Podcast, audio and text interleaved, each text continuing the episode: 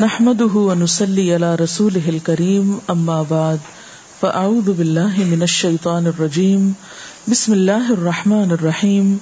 رب شرح لي صدري ويسر لي أمري، واحلل عقدة من لساني يفقه قولي. سورة فاتر، آیت نمبر انتیس سے ان الذين يتلون كتاب الله واقاموا الصلاه وانفقوا مما رزقناهم سرا وعلانيه يرجون تجاره لن تبور ليوفيهم اجورهم ويزيدهم من فضله انه غفور شكور. والذي اوحينا اليك من الكتاب هو الحق مصدقا لما بين يديه. ان الله بعباده لخبير بصير. ثم اورثنا الكتاب الذين اصطفينا من عبادنا فمنهم ظالم لنفسه ومنهم مقتصد ومنهم سابق بالخيرات باذن الله ذلك هو الفضل الكبير بے شک جو لوگ کتاب اللہ کی تلاوت کرتے ہیں اور نماز قائم کرتے ہیں اور جو کچھ ہم نے انہیں رزق دیا ہے، اس میں سے کھلے اور چھپے خرچ کرتے ہیں۔ یقیناً وہ ایک ایسی تجارت کے متوقع ہیں جس میں ہرگز خسارہ نہ ہوگا۔ اس تجارت میں انہوں نے اپنا سب کچھ اس لیے کھپایا ہے تاکہ اللہ ان کے اجر پورے کے پورے ان کو دے اور مزید اپنے فضل سے ان کو عطا فرمائے۔ بے شک اللہ بخشنے والا اور قدردان ہے۔ جو کتاب ہم نے تمہاری طرف وہی کے ذریعے بھیجی ہے، وہی حق ہے۔ تصدیق کرتی ہوئی آئی ہے ان کتابوں کی جو اس سے پہلے آئی تھی بے شک اللہ اپنے بندوں کے حال سے باخبر ہے اور ہر چیز پر نگاہ رکھنے والا ہے۔ پھر ہم نے اس کتاب کا وارث بنا دیا ان لوگوں کو جنہیں ہم نے اپنے بندوں میں سے چن لیا۔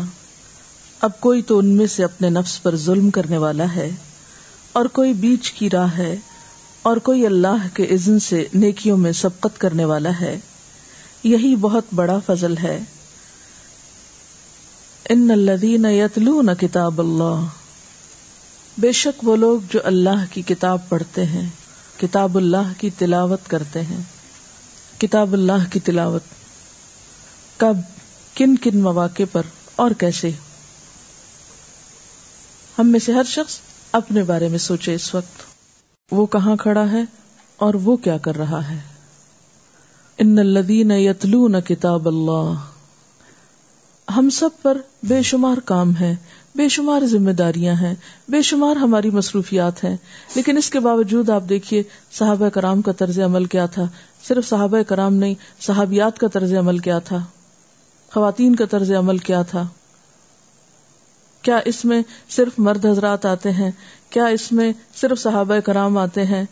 کیا اس میں کوئی خاص مخصوص گروہ کے لوگ آتے ہیں؟ یا اس میں ہم بھی شامل ہو سکتے ہیں؟ کیا کوئی گنجائش ہے کہ ہم بھی ان لوگوں میں شامل ہو جائیں جن کے بارے میں کہا جا رہا ہے کہ وہ لوگ جو کتاب اللہ کی تلاوت کرتے ہیں، نماز قائم کرتے ہیں، جو ہم نے ان کو رسک دیا اس میں سے چھپے اور کھلے خرچ کرتے ہیں، یہ ایسی تجارت کے امیدوار ہیں۔ جسے ہرگز خسارا نہ ہوگا۔ کیا واقعی کسی خاص مخصوص گروہ کے بارے میں بات ہے یا اس سے مراد ہم بھی ہو سکتے ہیں؟ حدیث میں آتا ہے کہ ان انس ابن مالک قال قال رسول اللہ صلی اللہ علیہ وسلم، ان للہ اہلین من الناس قالوا، من هم یا رسول اللہ؟ قال، اہل القرآن اہل القرآن ہم اہل اللہ وخاصته حضرت انس بن مالک سے روایت ہے، رسول اللہ صلی اللہ علیہ وسلم نے فرمایا کہ لوگوں میں سے کچھ لوگ اللہ کے خاص بندے ہوتے ہیں، اللہ کے اہل ہوتے ہیں۔ لوگوں نے پوچھا، یا رسول اللہ صلی اللہ علیہ وسلم، وہ کون ہوتے ہیں؟ فرمایا، اہل القرآن۔ قرآن والے ہم اہل اللہ، وہ اللہ کے اہل ہیں وہ خاص اور اس کے خاص لوگ ہیں۔ دنیا میں عام طور پر بڑے لوگوں کے جو خاص ہوتے ہیں، ان کے بارے میں کتنے اعتماد سے لوگ بات کرتے ہیں۔ فلاں اس کا خاص بندہ ہے۔ مثلا کسی پریزیڈنٹ کا یا پرائم منسٹر کا یا کسی منسٹر کا کہتے فلاں اس کا خاص بندہ ہے۔ یا لوگ دنیا کے کسی بڑے کے خاص ہونے کے لیے کیسی کیسی مشقتیں کرتے ہیں، کیسی کیسی تمنا رکھتے ہیں۔ تو اللہ کے خاص بندے بننے کے لیے اہل قرآن بننا ہوگا اور اہل قرآن بننے کے لیے پھر قرآن کی تلاوت اور قرآن کی تلاوت بھی سب سے بہترین موقع پر یعنی نماز کے اندر۔ لا حسد الا فثنتین رجل آتاہ اللہ القرآن فهو يقوم به آناء اللیل و آناء النہار۔ نہیں جائز حسد مگر دو لوگوں پر۔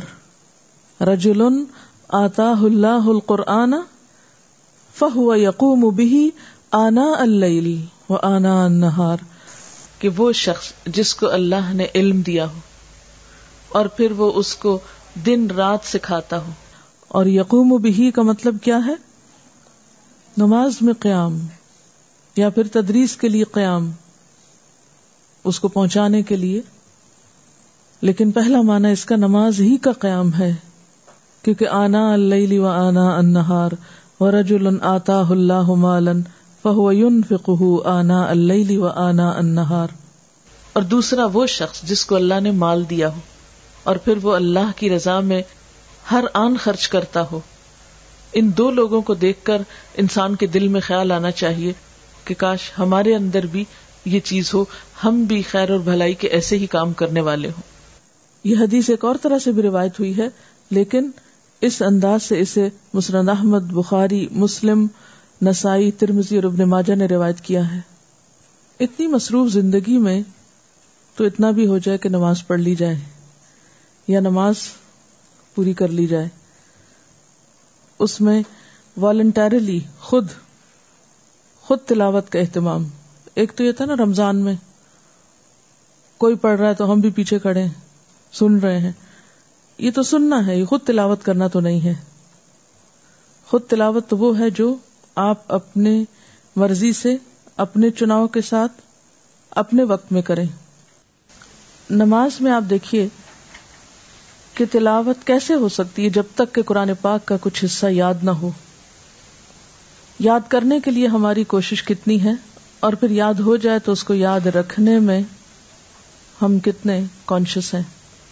یجی القرآن یوم القیامتی قیامت کے دن قرآن آئے گا فیقول پھر وہ کہے گا، یا ربی، اے رب، حل ہی اس شخص کو آراستہ کیا جائے یعنی صاحب قرآن کے لیے سفارش کرے گا کہ اس کو آراستہ کیا جائے فیول بس تاجل کرامتی تو اس شخص کو کرامت یعنی عزت کا تاج پہنایا جائے گا تم یقول یا رب ضد ہوں پھر قرآن سفارش کرے گا، یا رب اور اضافہ کیجیے اور پہنائیے۔ فیول بس حلت الکرامتی پھر وہ مزید عزت کا یا کرامت کا تاج پہنایا جائے گا۔ تم میں یقول، پھر قرآن کہے گا، یا رب اردا ان اے رب، اس شخص سے راضی ہو جا۔ فیردا ان تو اللہ تعالیٰ اس بندے سے راضی ہو جائیں گے۔ فیوقال لہو پھر اس کو کہا جائے گا اقرا پڑھو ورقا اور چڑھتے جاؤ۔ وہ یوزاد بکل آیت حسنا اور ہر آیت کے ساتھ ساتھ اس کی نیکی یا بھلائی میں اضافہ کیا جاتا رہے گا۔ ایک اور جگہ پر آتا ہے کہ جنت کی سیڑھیاں اتنی ہی ہیں جتنی قرآن کی آیات ہے جو جتنی آیات جانتا ہوگا، جتنی پڑھے گا، اتنی سیڑھیوں تک چڑھے گا۔ تو بات یہ ہے کہ تھوڑی سی سیڑھیاں تو اور چڑھ جائیں۔ اور آپ کو یہ معلوم ہے کہ ایک شخص اگر زندگی میں اس عمل میں جت گیا یعنی اس نے تھوڑا تھوڑا یاد کرنا شروع کر دیا، بھلے وہ مرنے سے پہلے پورا یاد نہ بھی کر پائے۔ تو قیامت کے دن اگر اس کی موت اس حال میں ہوئی کہ وہ اس عمل میں مشغول ہے یعنی اس نے زندگی کا ایک کام بنا رکھا ہے کہ وہ تھوڑا تھوڑا یاد کرتا رہتا ہے، تو قیامت کے دن وہ اس حال میں اٹھے گا کہ وہ اہل قرآن میں شامل ہو چکا ہوگا۔ یہ میں سمجھتی ہوں کہ آپ پر بہت ذمہ داریاں ہیں، عورتوں کی خاص طور پہ بہت سی مشکلات، بہت سی رکاوٹیں، بہت سے بیچ میں ایسے مسائل آ جاتے ہیں کہ ہر عورت کے لیے واقعی مشکل ہے کہ وہ حافظ قرآن ہو، یا لگ کر یا جم کر ایک دفعہ قرآن حفظ کرے۔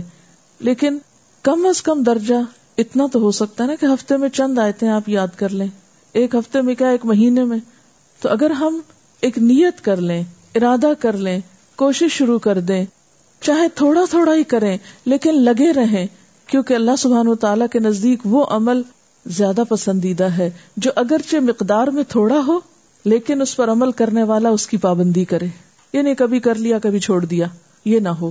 یعنی آپ کی نیت اور آپ کی دھن، ارادہ، عزم پختہ ہونا چاہیے۔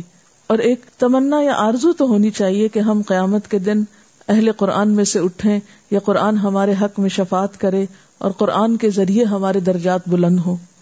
ایک اور حدیث ہے اقرا القرآن القیامتی شفیع اصحابی قرآن پڑھو، کیونکہ وہ قیامت کے دن اپنے ساتھیوں کے لیے یا اپنے پڑھنے والوں کے لیے شفات کا ذریعہ بنے گا یا ان کی شفات کرے گا۔ اور یہ حدیث بھی آپ نے بارہا سنی ہوگی۔ یقال لصاحب القرآن اقرا ورتقی ورتل کما کنت ترتل فی الدنیا ان منزل تک ان دا آخر آیت ان تقرا بہا صاحب قرآن کو کہا جائے گا پڑھو اور چڑھتے جاؤ۔ اور اسی طرح ترتیل سے پڑھو جیسے دنیا میں ترتیل سے پڑھتے تھے۔ کیونکہ اس کا حکم دیا گیا نا رت دل قرآن ترتیلا۔ ان منزل تک کیونکہ تمہاری منزل جنت میں کہاں ہے؟ ان دا آخر آیت ان اس آخری آیت کے پاس تقرا بہا جس کو تم پڑھتے تھے۔ اب ہر ایک آپ میں سے دیکھ لے کہ وہ کون سی آخر و آیت ان ہے مرنے سے پہلے جہاں تک ہم پہنچے۔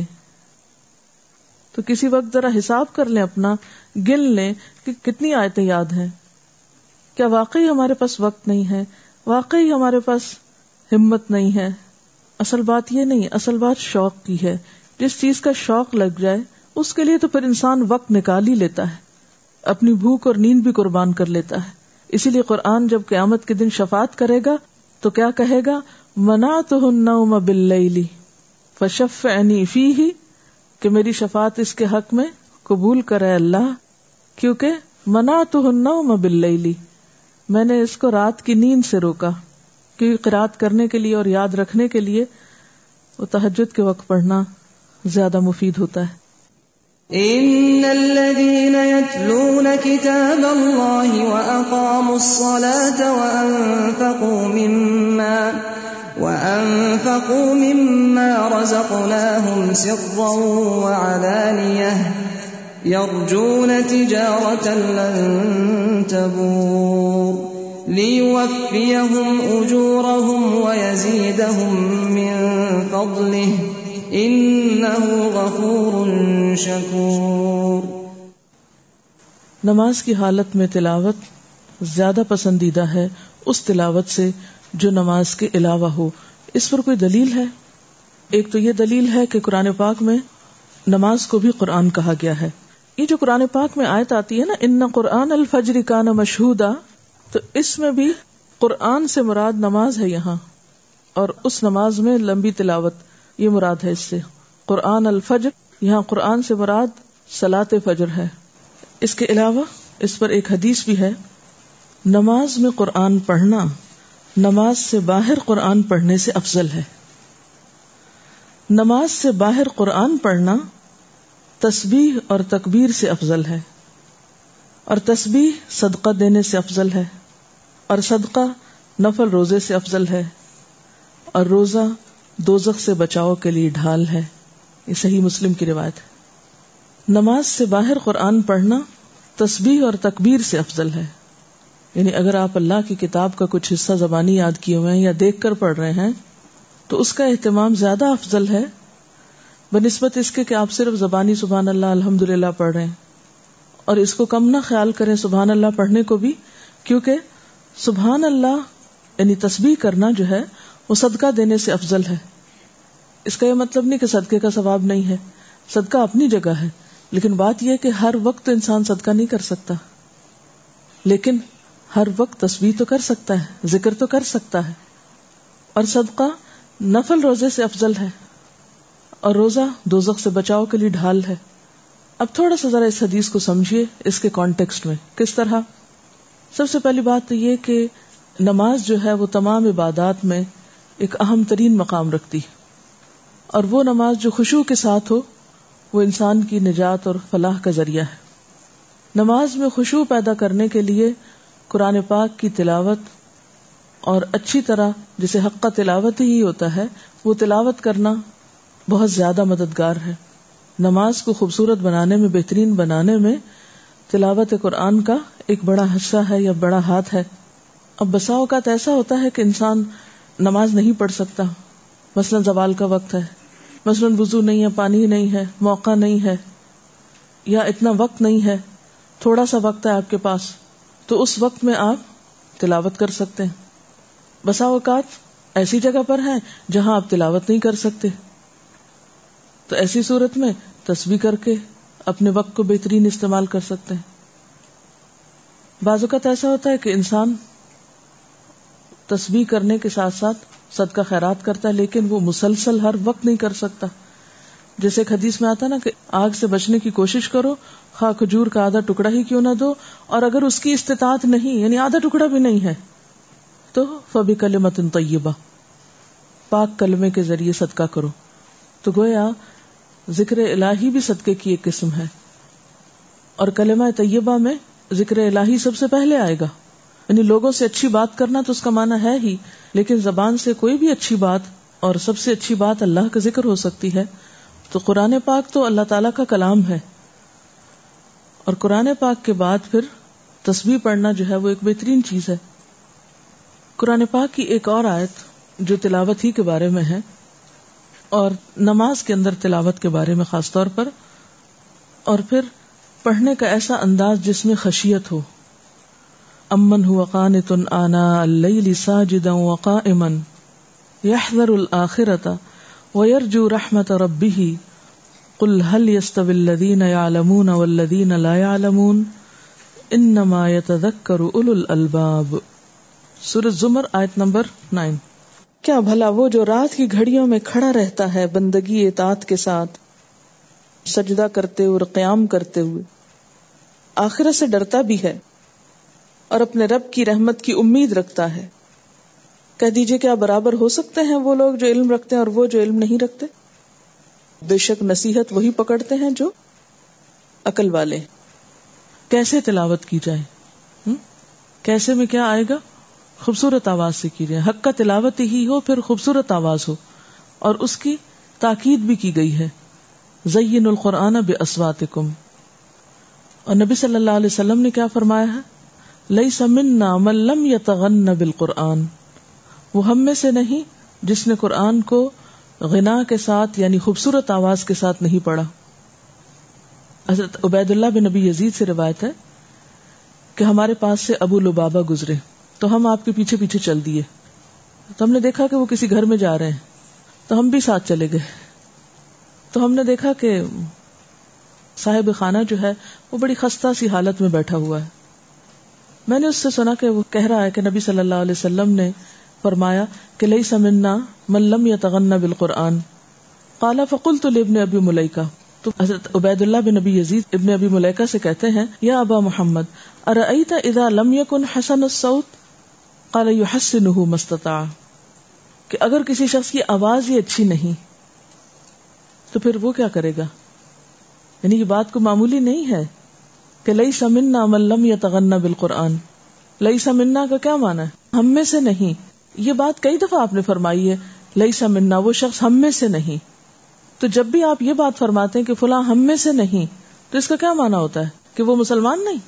اس طریقے پر نہیں، یا اس خاص گروہ میں سے نہیں، یا ہمارے انداز پر نہیں جو ایسا نہ کرے۔ تو گویا، یہ تاکید کرنے کا، کسی بات کی اہمیت کو ثابت کرنے کا ایک طریقہ ہے۔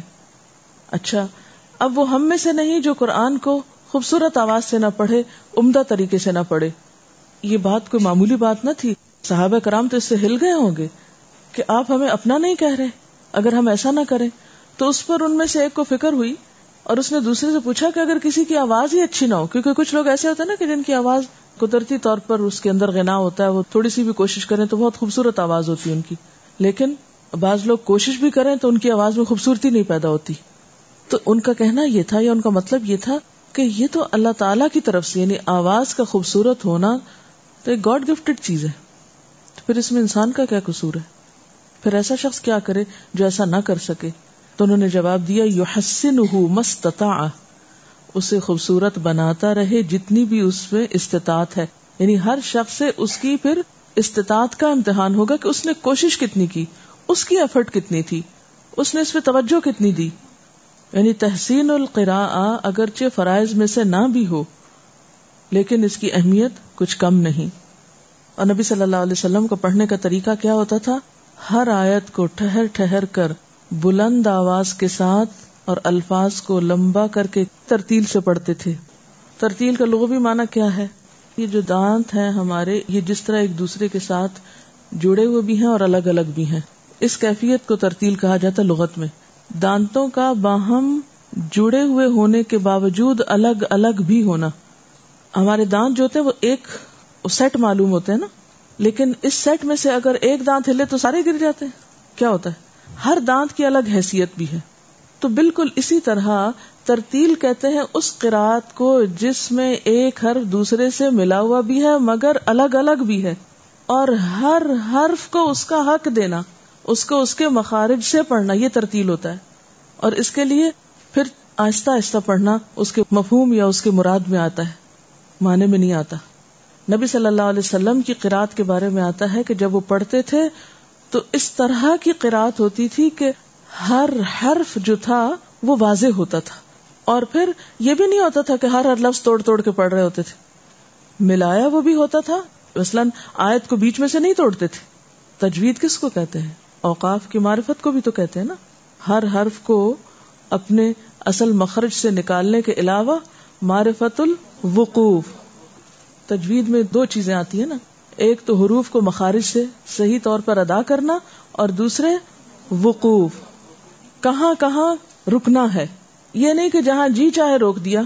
اور اگر کسی وجہ سے سانس لمبا نہیں ہوتا روکنا پڑا تو پھر آپ یہ نہیں کہ آپ وہی آدھا توڑ کے وہیں سے دوبارہ شروع کریں، پھر آپ کو پیچھے سے ملانا پڑے گا۔ تو یہ اتصال بھی موجود ہے۔ ہاں؟ اسی کو ترتیل کہتے ہیں۔ تو آپ صلی اللہ علیہ وسلم کا انداز کیا تھا؟ ہر آیت کو ٹھہر ٹھہر کر بلند آواز کے ساتھ اور الفاظ کو لمبا کر کے قرات فرماتے تھے یعنی مد اور شد وغیرہ کا حق دے کر۔ اور پھر صحیح مسلم کی روایت میں آتا ہے، آپ اطمینان سے ٹھہر ٹھہر کر قرآن پڑھتے تھے۔ جہاں کوئی تسبیح کی آیت آتی تو آپ سبحان اللہ کہتے۔ یعنی اللہ کی کوئی قدرت اور نشانی آتی سامنے۔ جہاں کوئی التجا کرنے کی آیت آتی جس میں کوئی دعا ہے یا کوئی اللہ تعالیٰ سے کچھ مانگا گیا ہے، تو وہاں التجا کرتے۔ جہاں پناہ مانگنے کی آیت آتی، آپ پناہ مانگتے۔ لیکن پھر یاد رکھیے کہ اچھی آواز، محض نغماتی سوت نہیں یعنی نغمہ آواز ہی نہیں، بلکہ آپ نے اس کی ایک پہچان دے دی ہے۔ اور وہ بہت زبردست پہچان ہے۔ آپ صلی اللہ علیہ وسلم نے فرمایا، قرآن کے پڑھنے میں سب سے اچھی آواز اس شخص کی ہے کہ جب تم اسے سنو تو سمجھو کہ وہ اللہ سے ڈرتا ہے۔ یعنی خوبصورت آواز کا معیار بھی بتا دیا گیا کہ وہ محض کوئی گانے کی آواز نہیں ہے یا عام معنی میں جن آوازوں کو بہت خوبصورت آپ کہتے ہیں، وہی چیز نہیں ہے یا کسی خاص گانے کی ٹون پہ پڑھنا مراد نہیں ہے اس سے، بلکہ اس سے تو الٹا منع کیا گیا کہ ایسے لہون میں نہیں پڑھا جائے۔ دوبارہ حدیث بتاؤں گی کہ قرآن کے پڑھنے میں سب سے اچھی آواز اس شخص کی ہے کہ جب تم اسے سنو تو سمجھو کہ وہ اللہ سے ڈرتا ہے۔ یعنی اس قرآت میں خشیت بھی ہے۔ تو پھر اس میں آپ دیکھیے کہ ایک دم آواز میں ایک ہمبلنیس اور ایک آجزی اور عجز کی کیفیت بھی ساتھ ہی آئے گی۔ اس میں پھر ایسا تکلف اور ایسا اتار چڑھاؤ جو ایک مصنوعی شکل پیدا کر دے وہ درست نہیں ہے۔ تو جہاں ایک طرف اچھی آواز کیا ہے جس سے سننے والے کو پتا چلے کہ پڑھنے والے کے دل میں خدا کا خوف ہے؟ یہ محض خود نمائی کے لیے یا کسی دکھاوے کے لیے یا لوگوں سے قاری کہلانے کے لیے نہیں پڑھ رہا؟ کیونکہ آپ کو وہ حدیث یاد ہوگی۔ ورجل تعلم العلم وعلمه وقرأ القرآن۔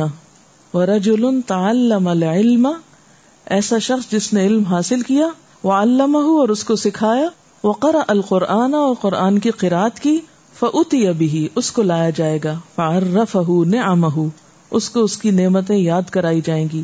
یعنی دنیا میں جو اس شخص کو ملی تھی فعرفہا ان کو پہچان لے گا، اعتراف کرے گا۔ قالا تو اللہ تعالیٰ پوچھے گا، فما عمل تفیحا ان نعمتوں کو پا کر تم نے پھر عمل کیا کیا؟ قالا تعلمت العلم وعلمته وقرأت فیک القرآن۔ جھوٹ بولے گا۔ کہے گا، میں نے علم سیکھا اور سکھایا اور تیری خاطر قرآن پڑھا۔ قال، کذبت۔ اللہ تعالیٰ فرمائے کہ تم نے جھوٹ بولا۔ ولكنك تعلمت العلم ليقال عالم۔ تم نے تو اس لیے علم حاصل کیا کہ تمہیں عالم کہا جائے۔ عالمہ کا کورس کر رہے تھے، تم عالم بن رہے تھے۔ عالم کہلوانا چاہتے تھے۔ عالم بننے کے شوق میں یہ سب کچھ کیا تھا۔ وقرأت القرآن ليقال، هو قارئ۔ اور قرآن اس لیے پڑھا تھا کہ لوگ کہیں فلاں قاری، وہ قاری۔ فقد قیلا وہ کہہ دیا گیا۔ بہت مشہوری ہو گئی تمہاری۔ ثم امر به پھر اس کے بارے میں حکم دیا جائے گا۔ فسحب على وجهه تو اس کو اس کے چہرے کے بل گھسیٹا جائے گا۔ حتى القي في النار، اور گھسیٹتے گھسیٹتے آگ میں جا پھینکا جائے گا۔ تو خوبصورت قرات وہ قرات ہے کہ جس کو پڑھنے والا خود بھی خدا خوفی کو محسوس کرے اور دوسروں تک بھی اس کے اثرات جائیں، تو دن میں کوئی ایک نماز تو ایسی ہونی چاہیے۔ ایک بار تو دن میں کوئی وقت ایسی قرات کا ہونا چاہیے کہ جس میں پڑھتے وقت محسوس بھی کرے۔ بہرحال، قرآن پاک کا یاد کرنا اور اس کو پڑھتے رہنا اور یاد کیے ہوئے کو پڑھنا آسان ہوتا ہے اور عام تصویر وغیرہ کرنے سے بھی بہتر ہے، آپ قرآن کی کوئی صورت تلاوت کر لیں۔ مثلا واک کر رہے ہیں۔ ویسے تو سبحان اللہ، استغفر اللہ وغیرہ پڑھتے ہی رہتے ہیں، چلتے پھرتے۔ لیکن مثلاً اگر آپ کو معلوم ہے کہ آپ کو پندرہ منٹ واک کرنی، اور پندرہ منٹ میں آپ کوئی صورت پڑھ سکتے ہیں، تو آپ کیوں نہ وہ پڑھ لیں؟ لیکن یہ اسی صورت میں ہو سکتا ہے جب آپ کو کچھ حصہ قرآن پاک کا زبانی یاد ہو۔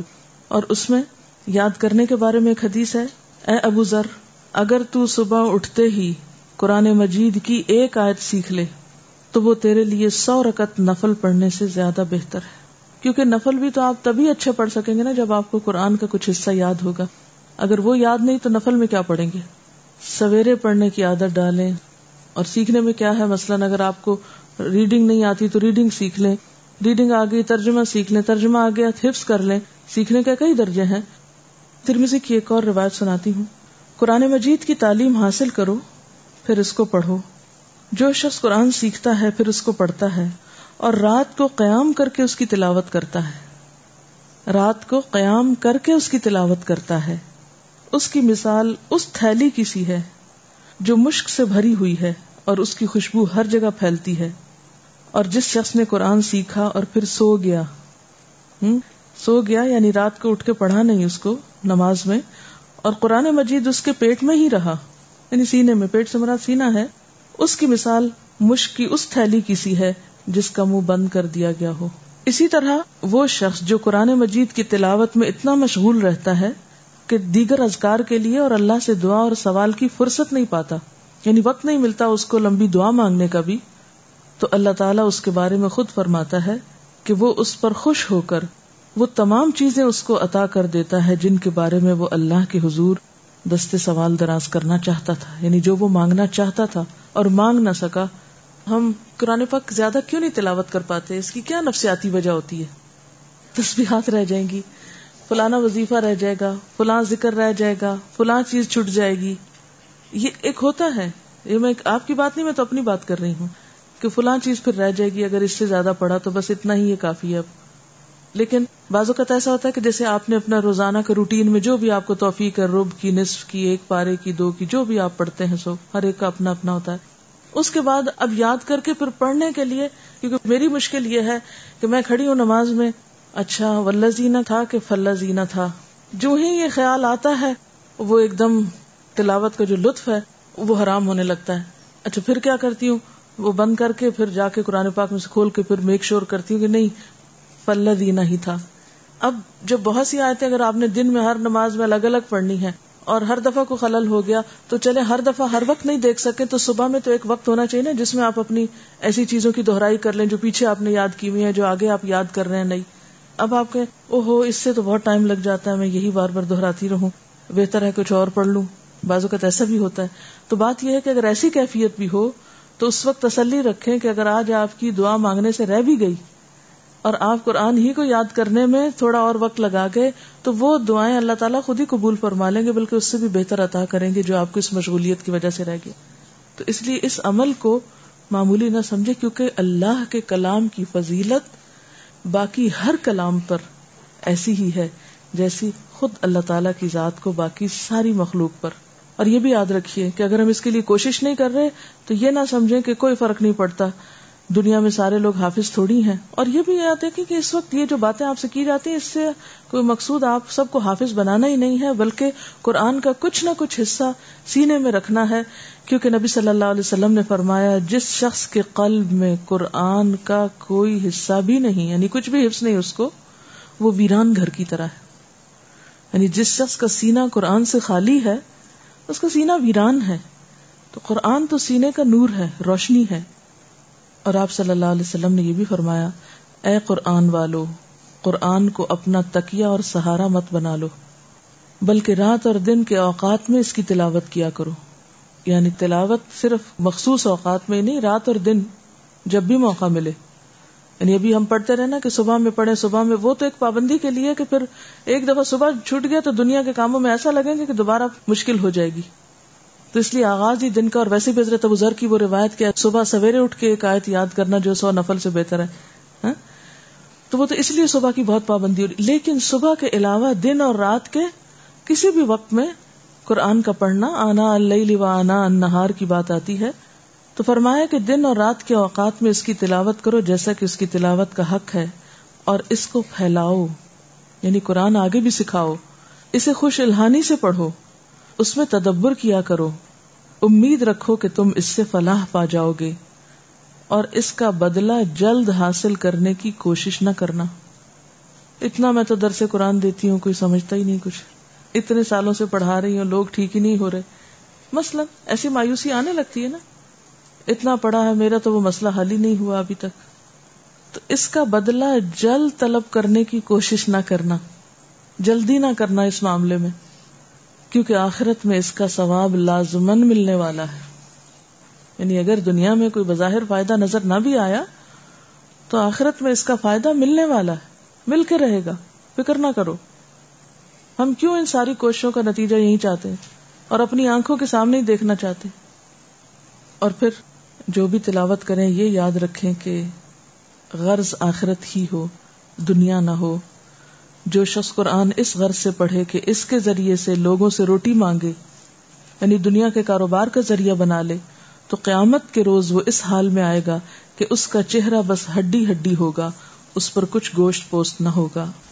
اللہ کی کتاب کی تلاوت کرنے کو تو ہم سب کرتے ہیں، لیکن سوال یہ پیدا ہوتا ہے کہ کیا ہم وہ تلاوت سنت کے مطابق کرتے ہیں؟ کیا واقعی ہم تلاوت کا حق ادا کرتے ہیں؟ آپ صلی اللہ علیہ وسلم مختلف نمازوں میں کیا پڑھا کرتے تھے؟ کیونکہ وہ حدیث تو سب کو یاد ہوگی کہ وہ تلاوت جو نماز کے اندر کی جاتی ہے، وہ اس تلاوت سے افضل ہے جو نماز کے باہر ہوتی۔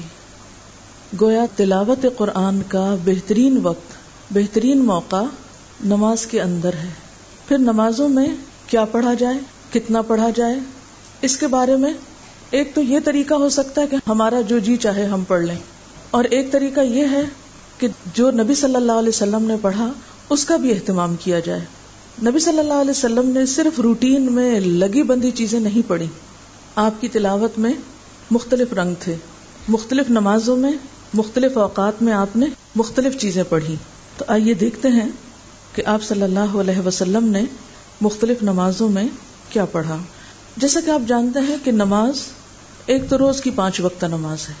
اور پھر کچھ خاص مواقع کی نمازیں ہیں، خاص دنوں کی نمازیں ہیں۔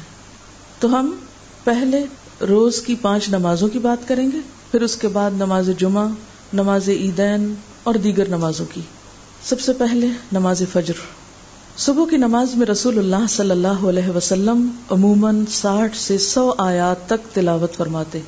ساٹھ سے سو آیات تک۔ آپ کبھی سورت قاف پڑھتے، کبھی ادا شم سکوبرت کبھی ادا زلزلت دونوں رکتوں میں۔ اب یہاں پر آپ دیکھ رہے ہیں کہ ایک طرف یہ فرمایا گیا کہ آپ ساٹھ سے سو آیات پڑھتے ہیں۔ دوسری روایت میں آتا ہے کہ سورت قاف پڑھی آپ نے۔ پھر ایک اور روایت کے مطابق عزت شم سکبرت اور پھر سورت الزلزال بھی۔ تو سورت الزلزال تو ساٹھ آیتوں پر مشتمل نہیں ہے۔ تو کیا احادیث میں کنٹرڈکشن ہے؟ یا اس کا سبب کچھ اور ہے؟ اتنی ورائٹی کیوں ہے؟ پھر ہم اس میں سے کیا اختیار کریں؟ ہم کس حدیث کو مانیں اور کس کا انکار کر دیں؟ اور دیکھو، اتنا اختلاف ہے حدیثوں میں، پھر تو انسان کچھ کرنے کے قابل ہی نہیں۔ کہیں کچھ آتا ہے، کہیں کچھ آتا ہے۔ کیا ہم اس کنفیوژن کا شکار ہوں گے یا اس کا جواب کچھ اور بھی ہے؟ ہم، ایک چیز ہے معمول کی، روزانہ کی، اور ایک ہے غیر معمولی حالات کی۔ مثلا سفر ہے، بیماری ہے۔ ایک ہے معمول۔ یعنی روزانہ کا معمول اور دوسرے مخصوص حالات۔ یہ ہے اس میں تطبیق۔ عام طور پر لوگ جب حدیث کی مخالفت پہ تلتے ہیں تو وہ اسی قسم کی باتیں کرتے ہیں کہ دیکھیں ایک جگہ کیا لکھا ہے، دوسری جگہ کیا لکھا ہے اور وہ اس طرح کی روایات کو ایک دوسرے کے سامنے لا کر یہ ثابت کرنے کی کوشش کرتے ہیں کہ درست کچھ بھی نہیں ہے۔ بتاؤ تم کیا کرو گی کبھی کچھ ہے، کبھی کچھ ہے۔ تو بات یہ ہے کہ دین کسی مشین چلانے کا نام نہیں۔ کہ آپ نے مثلا ایک خاص سپیڈ پہ پنکھا فکس کر کے آن کر دیا اور بس وہ چلنا شروع ہو گیا اور ہمیشہ جتنی دیر آپ اس کو چلائیں گے ویسے ہی چلتا رہے۔ تو ایک انسان دنیا میں آیا اور اس کو ایک خاص کام دے دیا گیا اور وہ اسی کام میں لگ گیا اور جب اس کی زندگی کا بٹن آف ہوا تو بس وہ بھی ختم ہو گیا۔ نہیں، انسانی زندگی اور بذات خود انسان ہر دوسری چیز سے مختلف ہے، جانوروں سے مختلف ہے نباتات سے مختلف ہے، جمادات سے مختلف ہے، مشینوں سے مختلف ہے۔ انسان انسان ہے۔ وہ صرف جسم اور روح نہیں ہے۔ اس کے جذبات بھی ہیں، اس کی عقل بھی ہے۔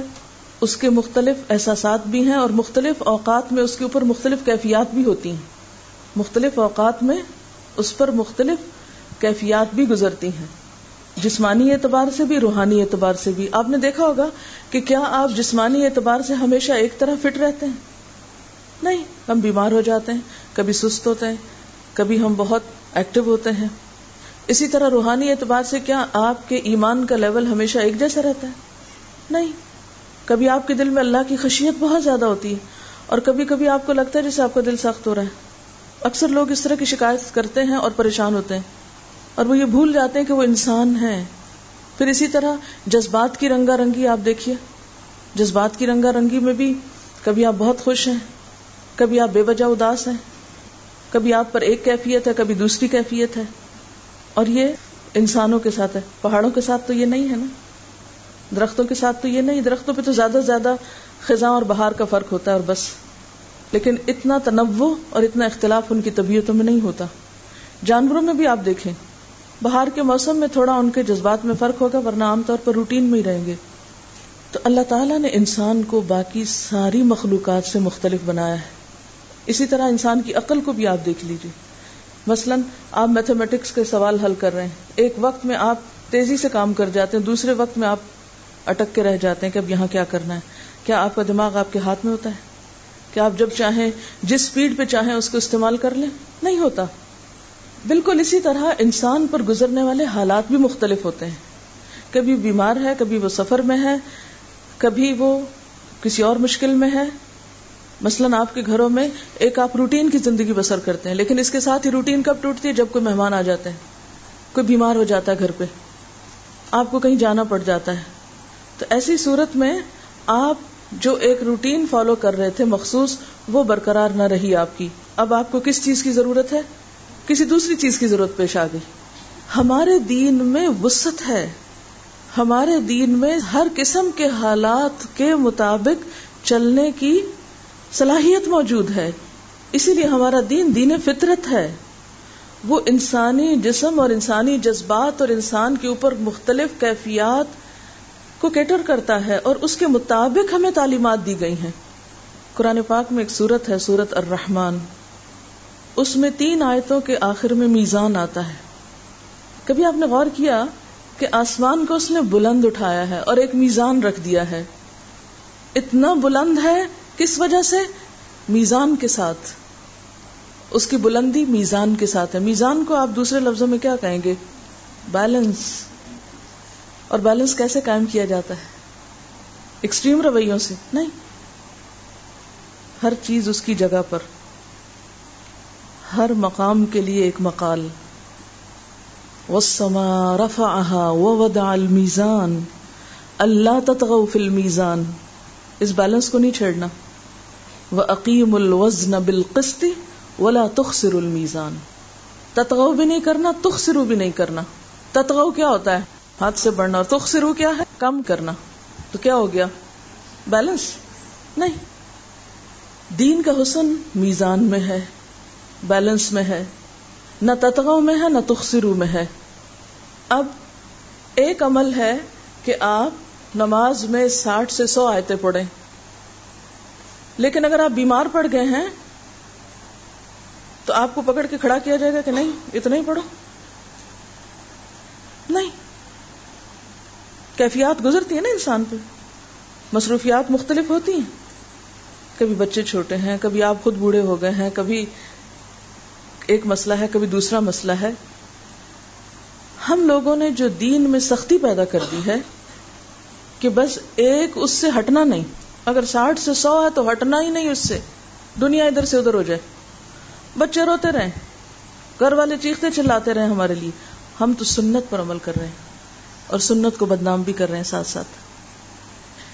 جب علم تھوڑا ہوتا ہے تو اسی قسم کی شدتیں آتی ہیں لوگوں کے رویوں میں۔ اور پھر لوگ دین سے متنفر ہوتے وہ کہتے ہیں، یہ کیسا دین ہے؟ اس لیے نبی صلی اللہ علیہ وسلم کی سنت ہمارے لیے ایک بہترین میزان ہے۔ بہترین نمونہ ہے۔ ہر ہر طرح کے حالات کی رعایت کی گئی ہے۔ اس رعایت کی وجہ سے آپ کا عمل مختلف مواقع پر مختلف ہے۔ اور جب عمل مختلف ہے، تو احادیث میں مختلف روایتیں آئیں گی۔ جب روایتیں مختلف آئیں گی، تو وہ کنٹرڈکشن نہیں ہوگی۔ وہ کیا ہوگا؟ انسانی ضروریات، نفسیات، حالات کا تقاضا۔ اور ان رخصتوں کو اگر کوئی انسان ختم کرے گا تو وہ ظالم کہلائے گا۔ جیسے اللہ تعالی پابندیوں کو پسند کرتا ہے، اسی طرح رخصتوں کو بھی انسان کا اختیار کرنا اس کے نزدیک پسندیدہ ہے۔ اور پھر اس میں آپ دیکھیں، نماز میں ایکسپشنل حالتیں ہیں، روزے میں ہیں، صدقہ خیرات میں ہیں، فرائض میں ہیں، معاملات میں ہیں، ہر جگہ پر ہے اور دین کا حسن اسی میں ہے کہ ان حالات کی رعایت کی جائے ان کو سمجھا جائے۔ ٹھیک ہے نا؟